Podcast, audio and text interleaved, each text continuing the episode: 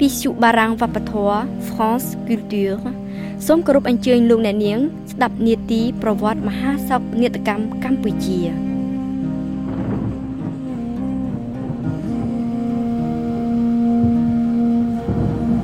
Cambodge. Un regard français par Laure de Vulpian.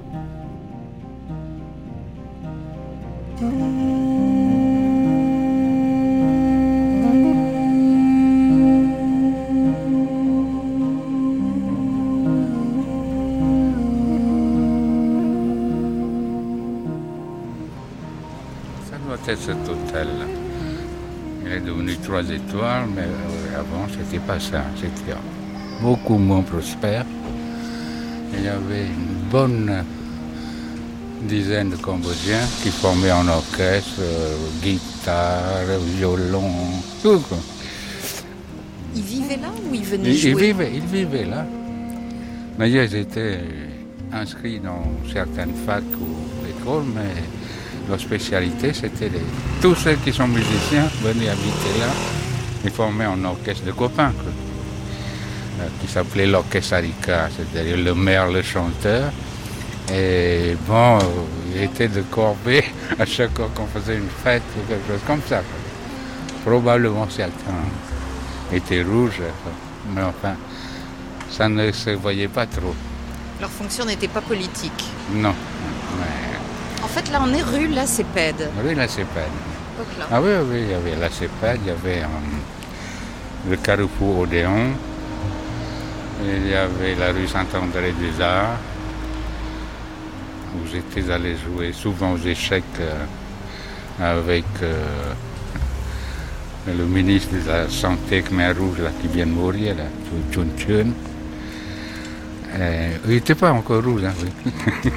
mais enfin, il, en faisait, il faisait partie de l'entourage.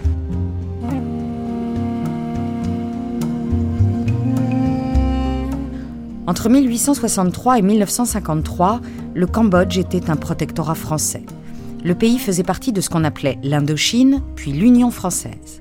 Une époque révolue qui a laissé toutes sortes de traces dans l'inconscient collectif en France. Traces politiques, militaires, culturelles et bien sûr humaines. Au début des années 50, à Paris, quelques centaines d'étudiants cambodgiens fréquentent le quartier latin et se retrouvent pour jouer aux échecs.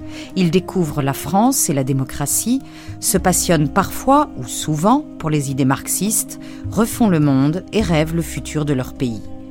Peut-être ne lisent-ils pas Sartre, peut-être n'écoutent-ils pas Boris Vian, mais ils discutent passionnément indépendance, réforme, progrès et modernité en pensant au Cambodge. Certains de ces anciens étudiants, aujourd'hui blanchis par les ans, vivent encore à Paris paisiblement, comme M. Co, qui était à la Sorbonne entre 1950 et 1954. À l'époque, il était le secrétaire général de l'AEK, l'Association des étudiants khmer, qui tenait ses assemblées générales au sous-sol de la maison de l'Indochine, boulevard Jourdan, dans le 14e. Parmi les membres de l'AEK, un certain nombre sont effectivement devenus des Khmers rouges, et pas des moindres. Là où il y a les toits retroussés, c'est la maison de l'Indochine. Il y avait quelques étudiants cambodgiens qui habitaient et euh, la maison de l'Indochine nous prêtait sa cafétéria pour faire nos assemblées générales d'association, puisque vous savez qu'il y avait une association d'étudiants. Il y en avait même deux, une de droite une de gauche. Vous, vous étiez dans laquelle? Ah, c'est de gauche, bien entendu. Mais il y a quelques-uns qui sont devenus Khmer rouges, là, comme vous le savez. Poujon, par exemple. Euh, Pol Pot, bien sûr. Bien Sari aussi. On va voir de plus près. Donc c'était un petit peu avant l'indépendance. Et bon, les étudiants étaient très impliqués, ils voulaient absolument euh, participer au mouvement. Ils trouvaient que le gouvernement, enfin les officiels cambodgiens n'étaient pas assez, assez actifs à négocier la sortie du Cambodge de, l'Union française. Et donc petit à petit, euh, et sont les, enfin, les étudiants sont rapprochés des partis de gauche français, à commencer par le Parti communiste. Et certains de mes camarades ont dû adhérer, se laisser former par le, PC et former leur propre cellule. J'en faisais pas partie parce que je n'ai jamais été complètement dedans, mais ils me comptaient comme sympathisant. On peut peut-être y aller. Hein. Tout a changé. Oui. Il y avait des tables comme ça. Et donc, euh, on se réunissait donc ici, enfin, euh, pour réunion officielle. Pas de cellule. Eux, je ne sais pas où ils sont allés faire leur cellule. Mais les réunions d'association, les parfois des petites fêtes qu'on faisait, quoi. On nous autorisait à le faire ici. Pol Pot et Yang Sari étaient là Elle était là, oui. Je me souviens une fois, elle était là, dans un petit coin. Ils grumblaient en disant oh, aux autres, les étudiants, les bacheliers, les types qui font l'université. Hein. Nous autres, les, petits étudiants, euh, on sortait de, du, brevet technique. On envoyait en France, on nous mettait dans des petites écoles techniques et vous savez, comme, pendant que vous faisiez votre bachot, tout, et nous, on apprenait à limer. Et je sentais qu'il était assez, assez amer, tout en rigolant, vous savez, comme on font les Cambodgiens, quoi. Ils disent des choses, des trucs, et puis ils partent un petit rire. Alors, j'ai pas compris qu'il était aussi, aussi hargné au fond contre nous autres. Et on voit après que quand ils ont eu le pouvoir, ils ont vraiment tué tous les, les types qui étaient Étudiants de haut niveau. Voilà, oui. Et même les autres. Mais enfin, il a commencé par les étudiants de haut niveau, ils ont tous tout ce qui est resté dans leurs mains. Quoi. Il était comment, euh, Paul Pot, à l'époque? Physiquement, il n'était pas très remarquable, mais il était assez élégant, jeune euh, encore, élancé, assez bien vêtu. Euh, très soigneux de sa personne. Et, très affable. Hein calme, très, très aimable avec tout le monde. Mais enfin, euh, à part ça, je ne voyais rien de spécial. Pas d'idée révolutionnaire à l'époque? Euh, Pas à ma connaissance. Quoi.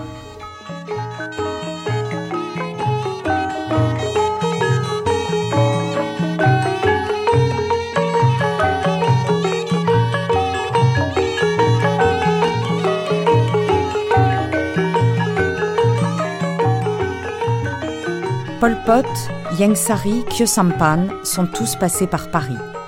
À l'époque, personne, ni en France ni ailleurs, n'imaginait qu'ils deviendraient les idéologues ou les dirigeants du régime le plus extrême qu'ait connu l'Asie du XXe siècle.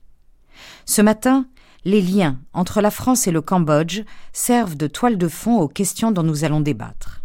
Comment les médias français ont-ils rendu compte des événements qui se déroulaient là-bas entre 1970 et 1979, c'est-à-dire avant et pendant le régime Khmer Rouge pour resituer les choses dans leur contexte, il faut rappeler que le 18 mars 1970, le prince Yanouk est déposé par son premier ministre, le général Lon Nol, qui prend le pouvoir et proclame la République Khmer. Depuis Pékin, où il s'est réfugié, Sihanouk invite alors son peuple à se battre pour le Cambodge, aux côtés des Khmers rouges, contre les putschistes pro-américains. C'est ainsi que commence une guerre civile de cinq ans, particulièrement cruelle. Des photos publiées dans la presse montrent un jeune soldat de l'armée régulière cambodgienne, l'armée de Lon Nol donc, brandissant fièrement un trophée sanglant, la tête de l'ennemi qu'il vient de tuer.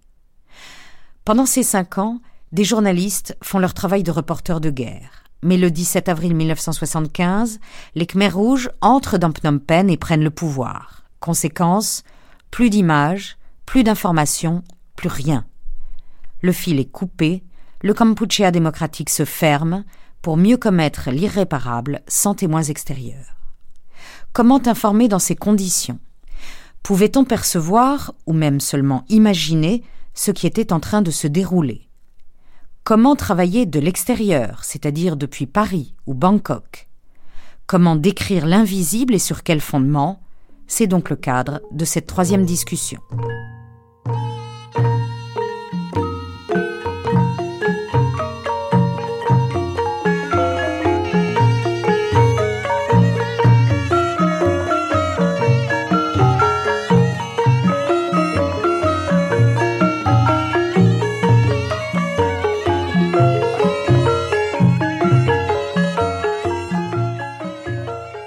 Invité ce matin, Patrice Debert, ancien journaliste au Monde, où vous avez travaillé pendant 20 ans sur l'Asie-Pacifique.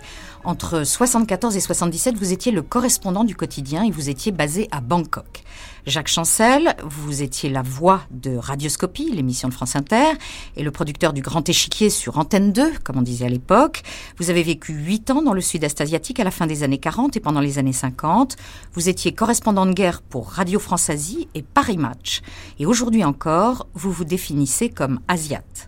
Jean-Noël Dard, vous êtes maître de conférence en sciences de l'information et de la communication à Paris 8 et vous êtes l'auteur en 84 d'un livre, Le ministère de la vérité, Histoire d'un génocide dans le journal L'Humanité, et je précise que vous ne connaissez pas le terrain cambodgien. Jean Lacouture, enfin, journaliste au Monde, puis au Nouvel Observateur et écrivain, en duplex d'Avignon. Vous avez couvert tous les grands événements de ce monde depuis la fin de la Deuxième Guerre mondiale. Vous connaissez bien, très bien, l'Asie que vous aimez. Bonjour à tous. Et pour comprendre le regard porté via les médias sur le Cambodge des Khmers rouges, il faut donc remonter à la guerre civile qui a précédé leur prise de pouvoir le 17 avril 1975. Une période très difficile pour les Cambodgiens qui s'est déroulée sur fond de guerre du Vietnam avec les bombardements américains sur le Cambodge. Une guerre cruelle, comme je le disais, que vous avez couverte. Patrice Debert. Oui, j'ai couvert la fin de la guerre. Euh, et c'est vrai que c'était une période assez, euh, assez terrible. Bon, le, la, 74-75. Avant, je n'étais pas sur place, mais j'ai un certain nombre de collègues qui y ont laissé leur vie. Et les derniers mois de la guerre étaient, euh, étaient assez horribles au fur et à mesure que euh, les Khmer rouges se rapprochaient de Phnom Penh. Ce qui se passait en dehors, on n'en savait rien parce qu'on n'avait plus accès et que les Khmer rouges contrôlaient pratiquement tout. En dehors des de Phnom, en, en, dehors, en dehors de Phnom Penh et, de sa banlieue, mais à travers des témoins, à travers des gens qui arrivaient, on pouvait avoir une idée de, de, la cruauté, de la guerre. Par exemple, alors vous, vous avez quand même vu des choses terribles. Oui. Par exemple, euh, j'ai été interviewé des soldats de l'ONNOL qui arrivaient du front. Ils venaient de manger euh, leur officier parce qu'il avait refusé de les payer. Ils avaient passé des mois sur le front, dans la jungle, sans, sans, nourriture. Qu'est-ce que ça veut dire manger son officier? Oui, ils avaient mangé, ils avaient mangé excusez-moi, son cœur et son foie, parce que cet officier refusait de les payer, euh, refusait de payer leur solde du jour, mais aussi celle des mois précédents.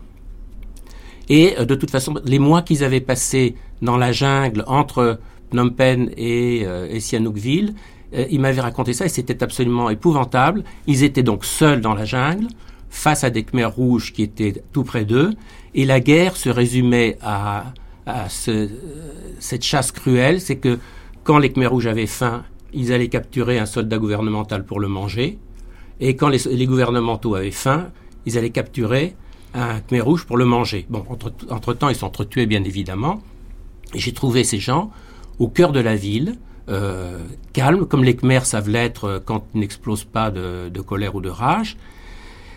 Euh, ils m'ont raconté ça posément, mais je dois dire que en regardant ma montre, j'ai vu que la journée était bien avancée, que l'heure du dîner s'approchait et j'ai préféré partir plutôt que de risquer d'être l'heure dîner. Alors, on est dans cette période qui précède le, 17 avril, que vous venez de décrire un peu. Et finalement, vous êtes obligé de vous réfugier euh, à l'ambassade de France une semaine avant le 17 avril parce que euh, un papier est sorti dans le monde euh, qui, que vous n'avez pas fait vous, mmh. hein, mais qui dénonce la corruption du régime. Et donc, vous êtes votre tête est presque mise à prix, hein, d'une certaine manière, par le régime de l'ONOL, et vous vous réfugiez à l'ambassade de France. Donc, vous bon, vous avez une idée de ce qu'était ce régime Lon et, et, peut-être aussi euh, ce régime, la nature de ce régime Lon explique aussi l'avènement des Khmer rouges C'est très possible. C'est vrai, les, derniers jours, j'étais réfugié à l'ambassade de France parce qu'un article du Monde euh, écrit de Paris avait mis en cause la corruption euh, du frère de Lon Nol, j'avais été dénoncé dans, les journaux et donc j'avais pensé que c'était plus prudent d'aller dormir en, sécurité à l'ambassade. Mais euh, ce régime avait été tellement exécrable pendant cinq ans. Il avait commencé par massacrer par dizaines ou centaines de milliers les, résidents vietnamiens. Après, ça avait été un régime extrêmement brutal, cruel, etc. Et on on pouvait difficilement imaginer, parce qu'on vivait quand même dans un monde en noir et blanc, on pouvait difficilement imaginer que l'autre côté pouvait être pire. Bon, au Cambodge, mais aussi au Vietnam, où euh, le fait que euh, le Viet Cong luttait contre l'intervention américaine et un régime corrompu, on se disait, ça ne peut pas être pire, ça ne peut être que meilleur. Et c'était un peu la même chose au Cambodge. On a vu combien cette, euh, vision était, était erronée. Et en plus de ça, les seuls Khmers rouges qu'on pouvait rencontrer, c'était des gens, comme le racontait votre euh, ami cambodgien plus tôt, Monsieur Kohl. Des, euh, Monsieur des, des, Cambodgiens qui avaient fait leurs études en France, qui comme Thun Moum a, été sorti de Polytechnique, ou même qui comme Yang Sari, euh, que dans, il y a deux jours, euh, dans le monde, mon ancien collègue Francis Deron rappelait que quand il rencontrait Yang Sari, Yang Sari lui citait Belle Marquise, d'amour vos beaux yeux me font mourir. Et c'était pareil. Quand je, je voyais Yang Sari, il me parlait pâtisserie, il me parlait gâteau. Et euh, on pouvait difficilement imaginer à ce moment-là euh, qu'il y avait une, une telle duplicité.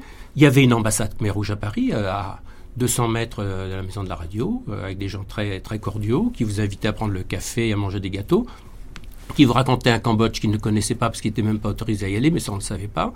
Et donc pendant des années, on a vécu sur un petit nuage et plus dur a été la chute. Jean Lacouture, euh, vous aussi, vous avez euh, certainement euh, connu cette période. Vous êtes peut-être allé euh, voir aussi euh, les gens du régime Lon Nol, les soldats, les Khmers rouges également. Comment est-ce que vous perceviez les choses à l'époque? Moi, je n'ai pas pu voir ce que raconte Patrice Debert parce que j'étais comme on dit, euh, on n'a pas stricard, c'est-à-dire je n'avais euh, pas de visa euh, pour le Cambodge à partir de la, de la, du coup d'État de Lon Nol contre Sihanouk.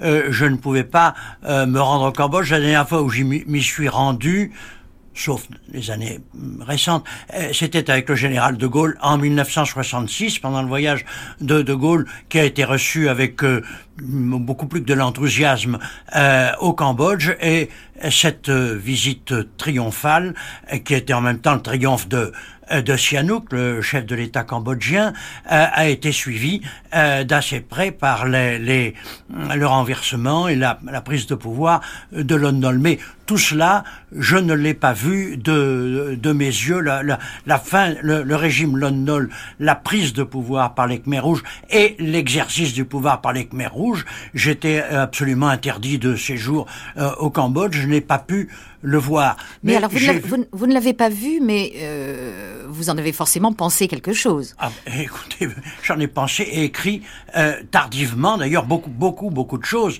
euh, mais je n'ai pas pu le voir. J'ai vu cependant quelques Khmer rouges à Pékin, allant voir Sihanouk à Pékin, euh, dans, à la fin, au, au, début des années 70. J'ai fait un livre de dialogue avec euh, Sihanouk. À cette époque-là, j'ai pu voir quelques Khmer rouges qui étaient présents, notamment Yang Sari, qui était plus ou moins le, le représentant des Khmer rouges à Pékin auprès de Sihanouk, dont les relations avec les Khmer rouges étaient extraordinairement euh, compliquées, mi-amitié, mi, mi, mi combat. Et je me rappelle que Sihanouk, devant, à table, devant Yang Sari, disait Ah, euh, mon cher, écoutez, vous voyez, ah, là nous avons Monsieur Yang Sari, c'est l'œil de Moscou qu'ils m'ont envoyé pour me surveiller, n'est-ce pas? Devant Yang Sari, qui peut sourier largement, trouvant, trouvant ça plutôt flatteur, peut-être.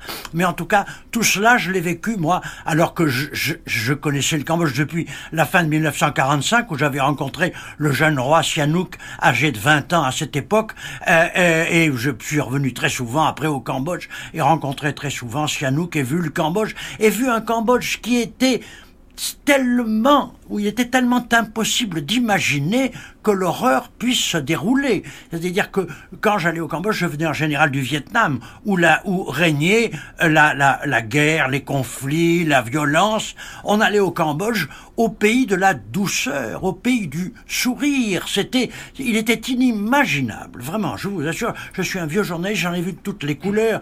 Et, et le, le Cambodge d'avant la, la montée de la fureur khmer rouge et mettons avant avant London, avant le coup d'État de London, qui était un régime un tout petit peu plus féroce que, que celui qu'il a euh, qu'il avait précédé et, et, moins féroce que celui qui avait le qui allait le suivre.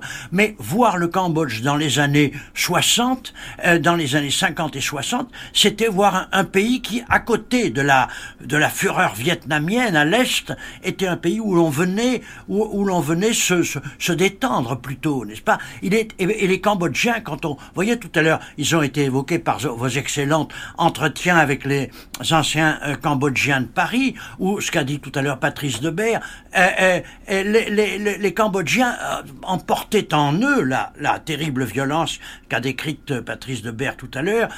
Je me souviens que, parlant avec Paul Mus, qui était le plus grand, probablement le plus grand asiatisant français de notre de notre époque, et qui, qui avait beaucoup écrit sur Angkor comme sur Borobudur, euh, euh, à, Paul Mus plus tard, comment la violence au Cambodge, c'est inimaginable. Alors Jacques Chancel, Jacques Chancel, vous pouvez peut-être vous aussi euh, donner votre point de vue là-dessus. C'est-à-dire, en France à l'époque, au début des années 70, on est dans l'après-mai 68, c'est-à-dire avec des, des, idées un peu, pas mal d'idées gauchisantes, une grande générosité, etc.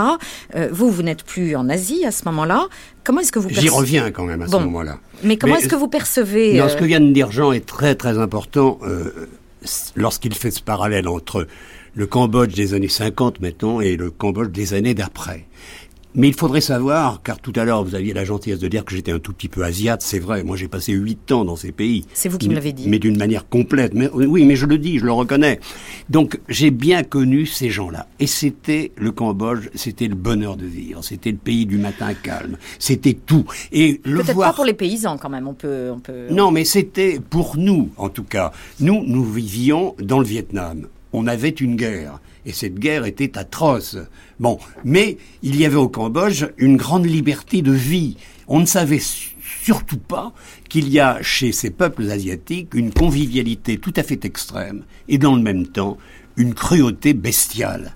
Donc, on ne le savait pas, nous, à ce moment-là. Et dans les années 70, parce que j'ai fait plusieurs séjours euh, dans ces pays-là, lorsque je suis revenu et que j'ai vu la folie des Khmer rouges, là, j'ai eu une grande colère parce que immédiatement j'ai compris que ces gens-là qui étaient des assassins, vous avez parlé de Yamsare, vous avez parlé de de, de, de Pol Pot, c'est la France qui les a formés. Ouais, quand vous dites immédiatement, vous datez ça de quand?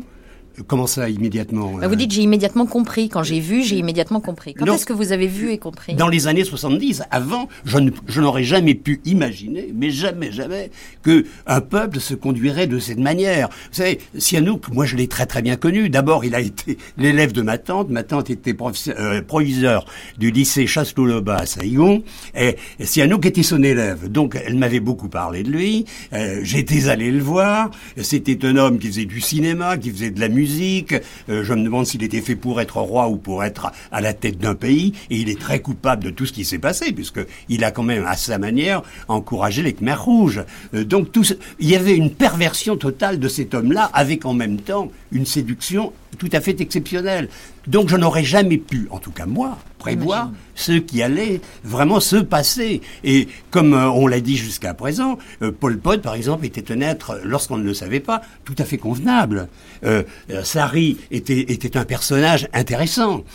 moi, j'ai été affolé après, parce qu'on peut arriver aux années d'après, lorsque la France a reçu, a déroulé le tapis rouge à M. Kyo Sampam. Parce que vous savez, c'est quand même la chose la plus atroce qui ait jamais existé. Lorsqu'au Vietnam, on faisait la guerre, c'était tantôt la guerre des nationalistes contre les Français, ensuite contre les Américains. Tandis qu'au Cambodge, c'était un vrai génocide. C'est vraiment, ils se tuaient entre eux. Et comme Patrice Debert le racontait tout à l'heure, moi j'ai vu, passant de Saigon à Phnom Penh dans les années 70 euh, par, les, par les terres rouges, j'ai vu l'horreur. Alors la question du génocide, on en parlera un, petit peu plus tard. Là, on va peut-être entrer euh, dans, le vif euh, du sujet, c'est-à-dire euh, la libération, entre guillemets, hein, la libération de, Phnom Penh le 17 avril 75. C'est ainsi, en tout cas, que les choses ont été présentées. Patrice Debert, vous, vous avez écrit un, un, papier qui était une forme de scoop qui a été publié dans Le Monde, je crois, en date du 19 avril 1975. Alors il faut juste savoir que Phnom Penh, à l'époque, était la capitale. Elle avait énormément gonflé du fait d'un afflux de, réfugiés. Bon, c'était une ville asphyxiée qui était assiégée depuis des mois, qui était ravitaillée par, par un, pont aérien. Euh, alors, vous, le 17 avril, vous êtes sur place, vous avez tout votre background, parce que les journalistes fonctionnent comme ça, que ce soit les journalistes de terrain ou ceux qui sont dans les rédactions euh, à Paris. Euh, bon, alors vous envoyez ce, ce, papier via le, le téléx de, l'ambassade de France et, et, et, vous êtes le premier. Ensuite, la presse embraye en présentant les choses comme elle peut, puisque après votre papier à vous, il n'y a plus rien. Mmh. Alors, Jean-Noël Darde, comment le journal euh, communiste rend-il compte de l'événement Khmer Rouge? Alors l'événement, enfin l'événement Libération, puisque bien évidemment pour euh, le journal de l'organe du Parti communiste français, euh, l'arrivée des Khmer Rouges, c'est la Libération. elle est décrite dans le dans, le cadre de vérité, enfin dans le système de vérité du Parti communiste. Donc tout est vu à travers euh, cette grille et euh, tout est euh, complètement positif et très très vite. je prends un exemple, 18 avril, vendredi, comme ils y ont été invités, les fonctionnaires viendront prendre leur service national. C'est-à-dire que tout est décrit comme un retour à la normale. Et même, fait très très vite, soit le 18 ou le 19, euh, tout ce qui est euh, départ des populations de, de n'est pas présenté comme départ, comme déportation, mais comme retour à la normale, c'est-à-dire que les réfugiés rentrent dans leur village. C'était un cadre. Ils avaient, disons, il y avait deux arguments qui peuvent non pas justifier, mais expliquer cette, ce point de vue.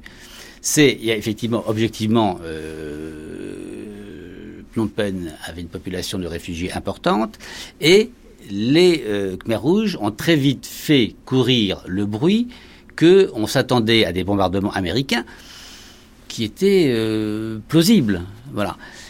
Et donc, euh, qui était normal, effectivement, qu'on la population. C'est à partir de quand, à partir de quand, effectivement, doit-on interpréter cela différemment? Alors, quatre ans plus tard, je vais vous citer maintenant l'humanité, mais Quatre ans plus tard, en 79, après l'arrivée des Vietnamiens et la deuxième libération euh, de Khmer Rouge. De Phnom Penh. Euh, de Phnom Penh. Le régime de Pol Pot, c'est un article de Jean-Émile Vidal, le régime de Pol Pot avait entrepris d'éparpiller la population, d'éloigner les gens de chez eux. Est-il utile de dire que tout cela se fit sous la contrainte, dans la violence?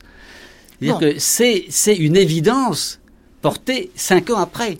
Mais cette évidence en 75, c'est tout à fait le contraire. Alors de toute façon, Patrice Debert, je veux dire, euh, euh, un journaliste qui vit un événement, euh, il ne peut pas savoir ce qui va se passer après.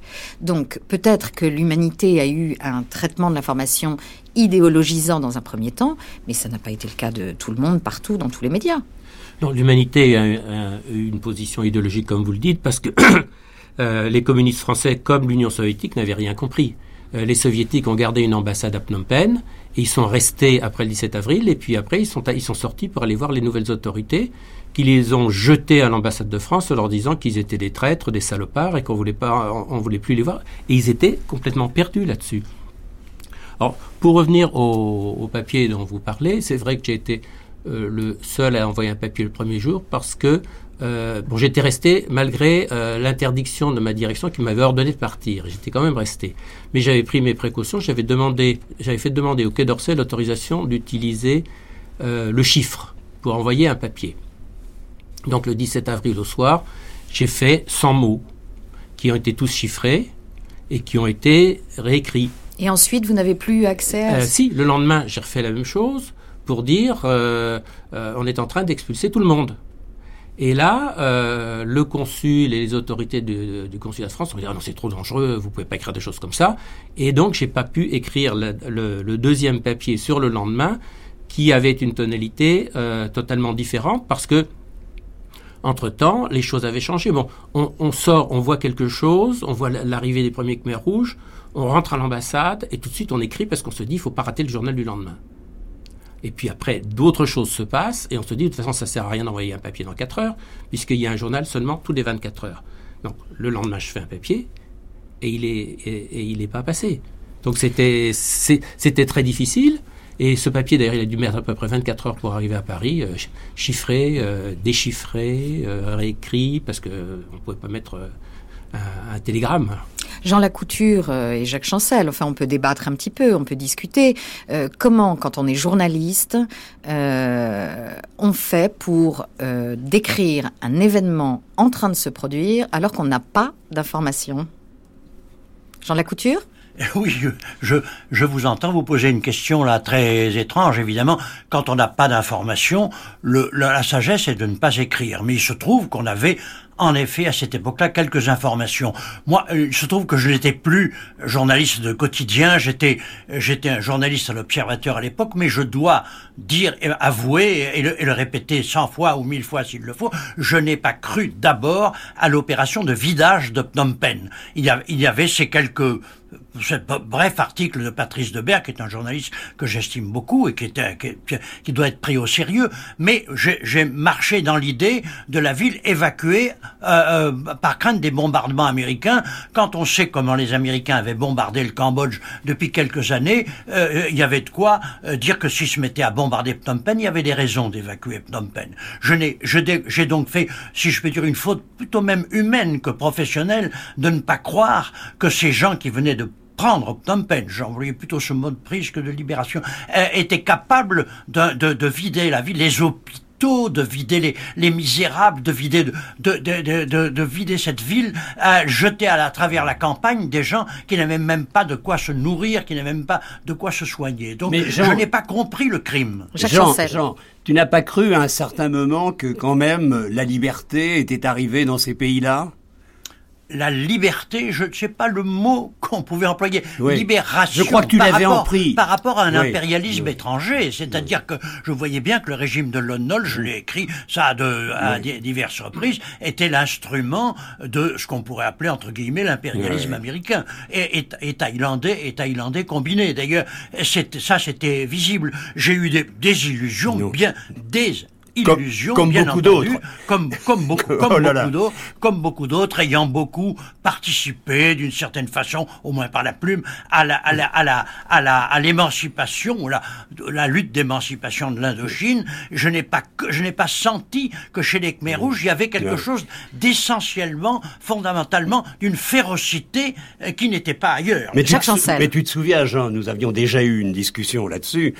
Moi, je ne sais pas si c'est une chance j'ai compris tout de suite que c'était l'horreur. Et d'autres de mes amis, d'ailleurs, n'ont pas compris. On pensait avec euh, grande honnêteté que c'était une certaine liberté qui arrivait, parce qu'on ne pouvait pas savoir. Mais vraiment, il y avait tous les prémices de l'horreur. Alors on va faire un petit saut dans le temps puisque le temps passe, l'heure tourne. Euh, donc on a vu, on voit que euh, pendant des mois, euh, voire des années, il y a une malinformation ou une non-information qui est donnée en France à propos du, du, régime Khmer Rouge. Et, et je n'ai, c'est pas un jugement de, de valeur, hein, ce que je ce que je dis. et pourtant, on commence à voir arriver des réfugiés en France.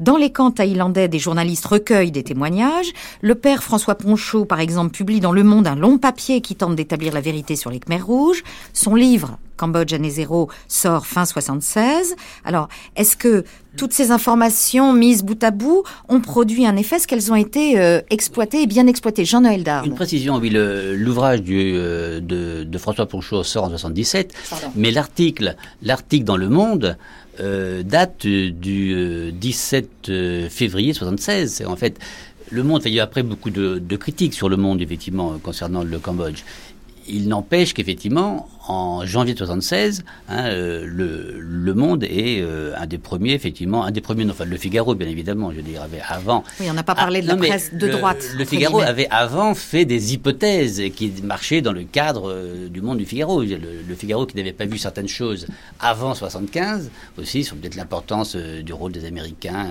bon, effectivement, en 75, et même à la télévision, une, une émission de Jean-François Chauvel, je crois, effectivement, et euh, la première émission qui parle, enfin, de, qui emploie le mot génocide, bon, par exemple, qui est tout à fait contesté, bien sûr, par euh, l'humanité euh, à l'époque. Mais donc, Le Monde, quand même, dès janvier 76, euh, l'article de François Pochot, c'est pas signé par un journaliste du Monde, mais enfin, il fait quand même. Il, il, est porté par le journal, je veux dire. Le, dans le cas de l'humanité, c'est tout à fait différent, puisque l'humanité ne parlera du Cambodge qu'à travers le prisme, ses relations avec le Vietnam. C'est-à-dire que c'est quand, officiellement, euh, les ennemis de mes amis euh, sont euh, présentés officiellement, c'est-à-dire que le Cambodge fait la guerre, enfin il y a un conflit armé, que que l'humanité va changer, d'ailleurs en plus avec une, formulation, avec une fausse lettre de lecteur. On va la raconter, on va raconter cette anecdote tout à l'heure. Je voudrais juste que Patrice Debert, vous disiez un petit peu ce que vous pensez de ça. donc à partir du moment où on reçoit des témoignages qui viennent de l'intérieur et qui parviennent à l'extérieur, c'est-à-dire jusqu'à nous, qu'est-ce qui se passe? Est-ce qu'il y a un déclic à un moment? Le déclic, il s'est fait, fait lentement. Il a commencé, bien évidemment, avec euh, les, articles du, père Ponchot. Mais c'est vrai qu'il a fallu, a fallu un certain temps. Moi, je me reconnais tout à fait dans ce qu'a dit Jean Lacouture tout à l'heure. On n'a pas compris le crime. Moi non plus, je l'ai pas compris. Mais on s'est rendu compte graduellement après euh, ce qui se passait, parce que les gens sortaient en, petit nombre. Euh, ils racontaient des choses, disons des, dispersés. des bribes d'informations. Euh, il fallait essayer de voir si c'était quelque chose qui était local ou général. Et puis, euh, c'était très difficile. Ça passait par le prisme des services spéciaux thaïlandais. Donc, et, puis par le, prisme de, la vision de, la région qu'on avait eu pendant longtemps. Donc il a fallu, il a fallu, il a fallu des mois euh, pour, pour commencer à comprendre comment ça, ça, avait pu être aussi horrible, étant donné que l'expérience passée qu'on avait eue avait été, comme je l'avais dit tout à l'heure, avait été faussée, mais pas seulement la nôtre. Euh, vous auriez pu faire venir, euh, par exemple, le dernier ambassadeur américain à Phnom Penh, John Gunter Dean, qui habite à Paris, euh, et qui, lui, jusqu'à ce qu'il soit obligé de quitter le, Cambodge le 12 avril, continuait à croire qu'on pouvait négocier et essayer de négocier avec les Khmer rouges. Alors, pardon, première conséquence, de cette espèce de prise de conscience, c'est il faut opérer une révision hein, de ce qu'on a écrit, de ce qu'on a supposé ou affirmé. Et donc, euh, vous voulez, Jean Lacouture? Oui, oui, je voudrais bien intervenir, euh, donner quelques dates de, clarification. Moi, je, je, parle là pour moi, mais je pense que je parle pour un certain nombre de mes, de mes confrères. Je crois qu'il y a trois dates capitales de, de clarification. L'article de, de, François, du père François Ponchot dans Le Monde de fin janvier euh, 76, euh, qui est décisif. Il me semble que pour beaucoup d'entre nous, ça a été le, le commencement de la clarté. Moi, ensuite, j'ai un second, j'ai un, second moment de clarification. Euh, j'étais au Vietnam en, avril 76, trois, trois mois plus tard, et là, j'ai visité un camp de réfugiés khmer dans la banlieue de, de Saigon, et ils m'ont raconté des choses qui m'ont fait dresser les cheveux sur la tête, et j'ai écrit à ce moment-là pour l'Observateur un article qui s'intitulait La démence cambodgienne, et qui crachait, je crois, une partie de la vérité. C'est très tard, c'est un an après l'horreur, mais euh, le début de l'horreur, mais en tout cas, c'était assez clair. Et le troisième euh, clarification pour beaucoup a, été le film Yougoslav de Viktorovitch, qui a paru en avril 1978, qui a été présenté sur la première chaîne de télévision française et qui en une heure donnait une description épouvantable, visuel. Alors que c'était un film de propagande, hein, c'est ça qui Il avait été invité pour faire, pour faire la propagande des Khmer Rouges. À cette époque-là, la, Yougoslavie était à peu près un des derniers pays qui avait encore des relations euh, euh diplomatiques normales. Les Khmer Rouges l'ont invité, il a fait un article, un, film euh, qui a passé à la télévision française et qui a été la révélation pour beaucoup de gens, euh, ceux qui ne suivaient pas les choses de près. On a vu l'horreur, on a vu les enfants martyrisés dans les usines, euh, on a vu les, les, énormes masses de gens qui déplaçaient de la terre euh, sous le fou, pratiquement le fouet, comme des esclaves euh, de, égyptiens du temps des pyramides. Jean Lacouture, c'était une révélation pour les téléspectateurs, mais pas pour les spécialistes. Non, non, mais vous savez, il est comme aucun, aucun d'entre vous, sauf un, bref moment très peu de gens. On est, Si, on est- be- on beaucoup de gens l'avaient vu, mais ne voulaient pas parler. Jean, beaucoup de gens l'avaient vu, des Vietnamiens par exemple, qui ne souhaitaient pas parler. Oui. Euh, moi, j'ai parlé avec eux, je leur ai dit, euh, euh, dites un peu ce qui se passe. Ils me disaient, non, on ne peut pas le dire, car on ne sait pas ce qui se passe. D'ailleurs, il y a quelque chose de très particulier. Si on parle de l'Indochine, où nous sommes tous restés, on peut raconter l'histoire. Lorsqu'on parle du Cambodge, je dirais qu'entre 70 et 80, ce sont des années mystérieuses. Et pourquoi? C'est parce que tout nous est encore caché. Et c'est bien la preuve aujourd'hui, le sens de cette émission. C'est que Sihanouk ne s'est jamais révélé, n'a jamais dit ce qu'il souhaitait faire. Il est parti pour Pékin, il a encouragé les Khmers rouges, il a joué de toutes ces perversions. On ne sait vraiment pas ce qui a pu se dérouler. Et il y a deux millions de morts. Moi, je serais ravi, je serais heureux qu'on me dise comment tout ça a commencé, car à la vérité, tout ça, nous ne nous l'avons pas vu.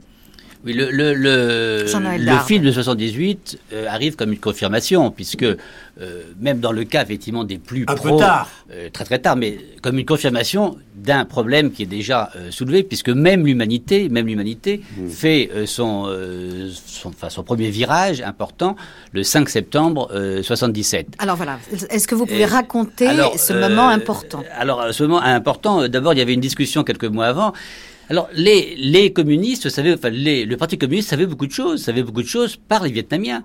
Et euh, ils savaient beaucoup de choses, en tout cas se douter de beaucoup de choses. On leur avait laissé euh, entendre euh, un, tas de choses sans jamais leur dire officiellement. Et d'ailleurs, c'est un grand problème quand j'ai rencontré, après avoir fait ma thèse, les journalistes qui avaient écrit euh, les articles sur lesquels j'avais travaillé, mais moi j'avais travaillé simplement au point de vue thèse sur les articles, c'était d'un point de vue méthodologique. Et ils me disaient, bah, écoutez, euh, les communistes nous disaient sans nous le dire, et on ne savait pas s'ils nous le disaient pour qu'on le répète ou pour seulement qu'on le sache. Ouais. Et en fait, ils l'ont pas répété, je veux dire. Bon, mais enfin, Que comment, il- comment a il fait l'humanité Alors, ils ont ils ont un grand problème pour Changer de pied. euh, changer de pied, et donc on, on demande à Jean-Mille Vidal euh, d'écrire un article, et donc il écrit un article avec le titre Que se passe-t-il euh, au Cambodge? Il un article. Puis au moment de le mettre sous presse, on lui dit mais c'est un peu bizarre comment vient ton article. Écoute, on, va trouver une- autre idée. Ton article, on va le présenter comme une réponse euh, à une lettre de lecteur. Et ce qui était très drôle, c'est que la lettre de lecteur a été écrite après l'article. Et donc moi, comme je travaillais simplement, je travaillais euh, seulement sur les articles, mais j'avais pu voir effectivement qu'il y avait des contradictions, enfin il y avait des choses qui ne marchaient pas dans l'article comme réponse et lettre de lecteur. Et j'avais fait l'hypothèse dans cette thèse, bon, euh, c'était un peu risqué parce que je faisais ça sans, euh, sans, euh, sans filer, je dirais. En fait, après, en interviewant les journalistes, euh, j'avais j'avais eu la confirmation effectivement que ça avait bien été fait de cette manière-là. Mais même cet article paraît le 5 septembre 77, il n'empêche que quelques jours plus tard, il y a toujours un stand de Khmer Rouge à la fête de l'humanité. Donc il y a un début de débat, et après ça va être l'annonce officielle des Vietnamiens qu'il y a un conflit, qui va effectivement permettre euh, au Parti communiste effectivement de prendre de prendre position. Et il nous dira juste quelques jours avant euh, l'arrivée des Vietnamiens euh, à Phnom Penh que c'était les troupes vietnamiennes qui formaient l'essentiel effectivement des, opposants euh, à Phnom Penh. Alors là, j'aimerais qu'on passe dans, une autre dimension euh, de cette discussion et qui porte justement sur le fait que euh, il s'est déroulé au Cambodge quelque chose qu'on peut appeler un génocide, un autogénocide, et ça, l'expression, elle est de vous, Jean Lacouture, ou un ensemble de crimes contre l'humanité. Alors d'abord, je souligne qu'il est extrêmement difficile pour un journaliste de saisir la portée d'un tel événement en étant sur le terrain euh, et au moment le plus chaud. Et d'ailleurs, euh, on peut même pas, euh, éventuellement, même l'imaginer. Alors, autogénocide, Jean Lacouture, est-ce que vous pouvez nous expliquer ce que vous avez voulu dire? Parce que ce terme est aujourd'hui compris, pas compris, contesté, etc. Oh, écoutez, j'ai voulu dire par là que ce voulait un peuple qui s'est massacré lui-même. En général, les, les génocides, oui, il y en a eu quand même plusieurs reconnus pour tels. C'est un, un peuple qui en massacre, qui en anéantit un autre ou tente d'anéantir un autre, ou une grande partie de, de ce qui le constitue. Euh, Les Allemands par rapport aux, Juifs allemands, au judaïsme allemand, et puis après au judaïsme européen. Il y a, mais il y a quelque chose. Il y a, au, départ, il y a une certaine, mettons, dif- différence de. euh, il, y a, quelque chose qui est l'autre. Au- euh, pour les, Turcs par rapport aux Arméniens, c'est en effet une autre, une autre population. Là, là, nous sommes devant des Khmer qui tuent d'autres Khmer qu'ils considèrent comme ils, eux les, ils se disent les vieux Khmer et ils veulent tuer les nouveaux Khmer. Les nouveaux Khmer, c'est ceux qui sont entrés dans la civilisation occidentale, fût-ce par le- la forme de, de port de lunettes ou d'usage de la médecine occidentale, c'est-à-dire pour des des des des, des, des absurdités aussi totales. Mais le vrai, ça. le vrai mot, Jean, c'est autogénocide. hein. Tu as raison.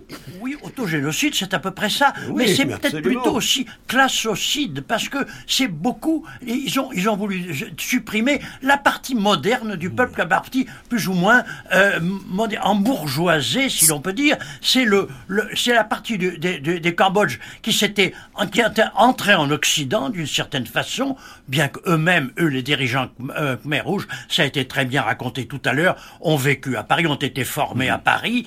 Euh, plusieurs d'entre eux m'ont raconté leur euh, gens comme Yang Sari, par exemple, leur, voyage, leur, leur séjour à Paris, euh, fameux appartement de la rue Saint-André-des-Arts. Mais ces gens-là, rentrés là-bas, ont considéré que le, le vieux Cambodge, le vieux était pur, était pur de la pollution occidentale et c'est un c'est un, une, destruction de l'entrée de l'Occident dans la civilisation khmer. C'est fou parce que il y, un, y avait une synthèse qui était assez heureusement opérée. Nous en sommes beaucoup de témoins d'avoir vu la synthèse de ces deux civilisations entre l'Orient et l'Occident au Cambodge. Et là, une partie de ces Cambodgiens formés par l'Occident un jour décidé que tout ce qui était occidental au Cambodge était pourri et devait être énucléé, euh, euh, décapité, euh, écrasé, et, et de quelle manière, à- à- par, par quelle forme de torture épouvantable. Alors le problème, c'est que...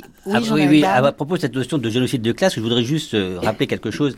Euh, c'est Théo Ronco qui était chargé des contacts avec les représentants, enfin au, Parti communiste, avec les trois pays indochinois, et qui était l'adjoint de Jean Canapa, et qui m'expliquait donc dans les années, euh, au moment où j'écrivais cette thèse, que dès 73, ils auraient quand même eu des raisons un peu de s'inquiéter, puisqu'il m'explique une réunion euh, avec Jean Canapa, avec euh, qui était euh, le responsable euh, du, euh, des Cambodgiens à Paris.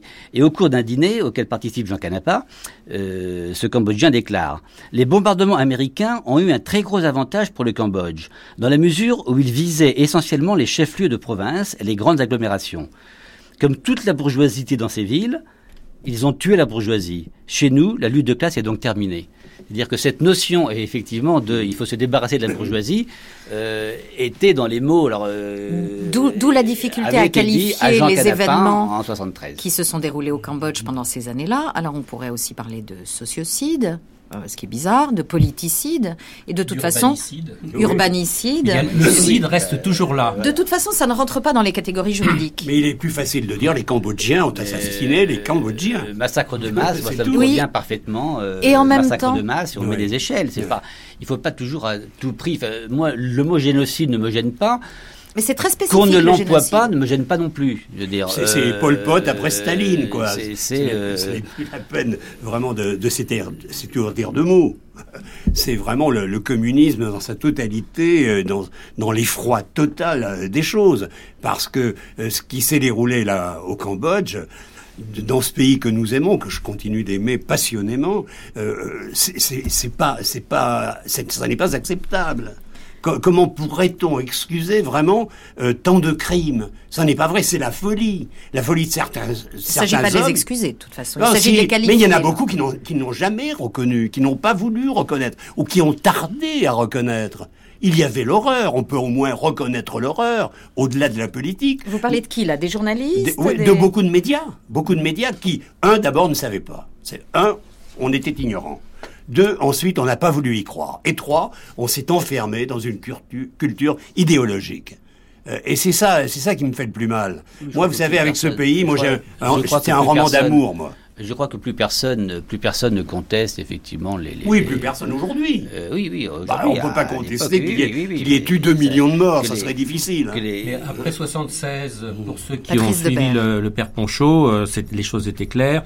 Après 77, pour ceux qui ont suivi le, fin 77, début 78, pour ceux qui ont suivi le Parti communiste lui-même suivant euh, le Vietnam, euh, les choses étaient claires. Euh, les choses ont été beaucoup plus claires que, par exemple, pour l'autre génocide qui a eu lieu en Asie à la même époque et dont personne n'a parlé et qui a tué au moins autant de gens en pourcentage de la population, c'est le génocide qui a eu lieu à, à Timor oriental après l'occupation indonésienne en décembre 75 et sur 600 000 habitants de l'île, il en restait plus que 400 000. Donc, euh, c'est le pourcentage. Et pourquoi, pourquoi on n'en a pas parlé? Parce que c'était loin, qu'on ne pouvait pas y aller, et que c'était un régime pro-occidental, euh, soutenu par la Banque mondiale. Et euh, on ne parle pas tellement du Darfour aujourd'hui. Hein. Exactement. Sauf et qu'il y avait eu le feu vert. enfin, c'est pas qu'on n'en parle pas. un peu précipitée d'ailleurs on en parle, mais on est gêné par ce problème de qualification. C'est-à-dire, conceptualiser euh, ce genre d'événement, c'est un petit peu difficile. Par exemple, ça aurait été plus facile si, euh, dans le cadre de la Convention euh, pour la répression du génocide de, de 48, on avait admis les crimes politiques, mais il me semble que l'URSS s'y était opposé. Et donc, voilà, d'une certaine manière, on, en paye un peu les conséquences aujourd'hui. pour le Timor, pareil. On la, nécessité, la nécessité, c'est de dénoncer. Il n'est pas question d'aller d'essayer de comprendre quelle est l'idéologie. L'important, c'est de dénoncer le crime. Il y a, pour un journaliste, c'est la seule vertu. Il n'y en a pas d'autre. On n'a pas à faire des analyses savantes. D'abord, on n'en est pas capable. Bah, maintenant, on est 30 ans après. Laissons ça aux sociologues, aux philosophes. Sur l'instant, sur l'éphémère, il faut dénoncer. Jean Lacouture. Oui, il faut que, je voudrais quand même revenir sur ce point que on vient d'évoquer un certain nombre d'horreurs euh, et de caractère génocidaire, employant le mot puisqu'il est là. Mais l'affaire cambodgienne, elle, elle, a cette particularité que c'est vraiment des Cambodgiens qui tuent. Les Cambodgiens, c'est une, c'est-à-dire, c'est une vision du monde qui tue une autre vision du monde. C'est-à-dire ils ont du mal à un, groupe, un groupe de Cambodgiens formés à la moderne, très moderne, décide que la modernité au Cambodge doit être exterminée. C'est tout ce qui est le monde moderne il faut que le vieux peuple l'emporte sur que, le vieux peuple l'emporte sur le nouveau. Et le nouveau peuple, c'est c'est une grande partie du Cambodge. tous ceux qui ont, qui ont connu ce pays, il y avait quand même beaucoup de parties modernisées, pas seulement dans le c'est essentiellement la partie urbanisée, mais quand même il y a cette volonté que le que le vieux doit l'emporter sur le nouveau. Retour à une tranche de type qui avait à l'origine une formation marxiste, qui est, qui est quand même la modernité. Le marxisme, c'est la modernité avec toutes les toutes les, les, les errements qui ont été liés à cela. Et là, c'est une victoire du, une volonté de victoire du vieux sur le neuf. C'est une chose tout à fait étrange en histoire. C'est extrêmement, extrêmement euh, original. Mais sans, sans, exemple. Ces Asiatiques qui ont commis le crime, ont été formés à l'occidental. C'était des occidentaux. C'est bien ce que j'ai dit. Très paradoxal. Euh, membre, du Parti communiste. Mais euh, français. Il faut rappeler aussi qu'après euh, l'arrivée des Vietnamiens à Phnom Penh, pendant des années, les Américains et les Chinois se sont entendus pour conserver les représentants Khmer Rouge, euh, par exemple, dans à l'ONU. À, l'ONU. C'est-à-dire qu'à un moment donné, les ennemis sont devenus les Vietnamiens et euh, il y a bien eu, fallait les mêmes qui étaient les premiers à dénoncer les Khmer rouges pendant plusieurs années se sont retrouvés en retrait puisqu'il fallait en même temps qu'ils défendent. Oui, mais c'est la haine ancestrale entre les Vietnamiens et les Cambodgiens. Oui, mais non, je parle des Américains et des Chinois. Je parle des Américains et des Chinois. Américains et Chinois se sont entendus pour que, euh, je crois que c'est le, un, des frères Prasit, je crois, non qui était, euh, enfin reste comme euh, chef de délégation, ancien membre du, du Parti communiste français, euh, chef comme reste comme responsable des des Khmer rouges à l'ONU des Khmer rouges. Que Sampan aussi je crois. non, non c'était une Prasit ah, c'était une Prasit bon Patrice Debert génocide crime contre l'humanité. Je crois qu'on peut on peut utiliser tous les termes euh, toutes les variantes sur le mot génocide, crimes contre l'humanité, massacre. il y a eu deux types de, de, génocide, d'autogénocide, de massacre. Il y a eu le massacre, enfin, l'élimination de toute la, population urbaine, et c'était la population urbaine, c'était la moitié du Cambodge. Phnom Penh, c'était entre 2 et 3 millions d'habitants sur un, pour un pays qui en comptait 6 ou 8. Là, il y a eu une volonté euh, délibérée euh, d'éliminer ces gens-là, euh, physiquement ou socialement. On a amputé le pays. Les Khmer Rouges ont amputé le pays. Oui, amputé le, le, bras qui, selon eux, avait, avait la gangrène. Et puis, il y a eu on l'a aussi euh, mentionné, les, purges invraisemblables au sein du régime, où, où le régime s'est... Euh, auto-dévoré. Auto-dévoré, c'est ça. Bon, ce, disons, ce qui restait du régime, parce qu'on a parlé tout à l'heure des bombardements américains, je crois que c'est Jean Lacouture, les bombardements américains ont liquidé la plupart des Khmers rouges. Et ceux qui ont survécu ont été pris d'une espèce de rage démultipliée, et euh, par rapport à leurs adversaires, mais aussi par rapport à leurs euh, amis qui devenaient, qui devenaient leurs adversaires. Et c'est ça l'intérêt du témoignage qui était dans le monde il y a deux jours d'un vieux monsieur de 80 ans qui a, traversé tout ça et qui raconte des massacres entre Khmer Rouge bien avant euh, la victoire Khmer Rouge. Alors ce sera le, mot de la fin. Juste une précision. Hein, euh, les responsables, les anciens responsables euh, Khmer Rouge doivent être jugés. Il n'y aura euh, jamais de procès. On ne sait pas. On ne sait pas. on nous l'annonce depuis je ne sais pas combien de les temps. Cambodgiens, le, gouvernement cambodgien n'en veut pas, les Américains n'en veulent pas. Paul Pot, ça, fait 30, ça fait 30 ans qu'on ne parle Attendez, attendez. Le tribunal, moi j'ai visité la salle d'audience, qui n'est pas encore une salle d'audience. Les juges, les juges, ça y est, sont installés. L'instruction va peut-être pouvoir bientôt commencer. Donc, mais quelle instruction On verra, on verra. Bon, c'est pour courant 2008 en principe. le seul des quatre qui reste et qui soit en prison, c'est le seul qui a reconnu ses crimes. C'est celui qui était responsable euh, des exécutions fameux dans le Mais vous savez que pour un génocide, on ne reconnaît jamais son crime. lui, il a reconnu son crime, donc il est en lui, prison. Il pouvait pas nier. Mais les autres qui nient euh, sont toujours libres et vivent toujours confortablement que Sampan. et que Sampan sont toujours en, bonne santé. Tout à fait. Et Nguyen aussi. Oui, absolument. Très bien, mais je vous remercie, messieurs, euh, pour cette... À, côté de Phnom Penh, quand même, rappelons qu'il existe encore, qui est l'une des plus belle merveille du monde. Et lorsque je parle du Cambodge, puisque je ne peux plus parler ni de Phnom Penh, ni de ce fameux procès qui n'aura jamais lieu, eh bien, je me réfugie dans les ruines d'Angkor qui sont sublimes. Merci Jacques Chancel et merci euh, à tous. Euh, je vous renvoie à la biographie euh, des invités que vous retrouverez sur internet, franceculture.com. Et demain, une autre discussion. Comment peut-on se relever humainement et socialement de ce génocide? ចថ្ងៃអើ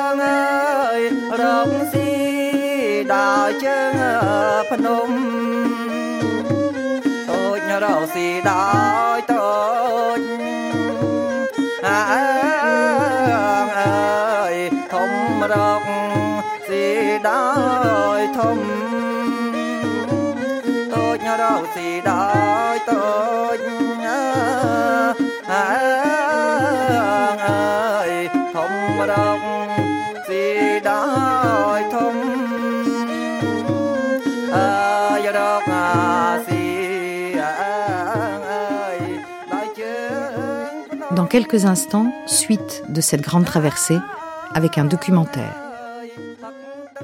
Au pays des spectres électroniques,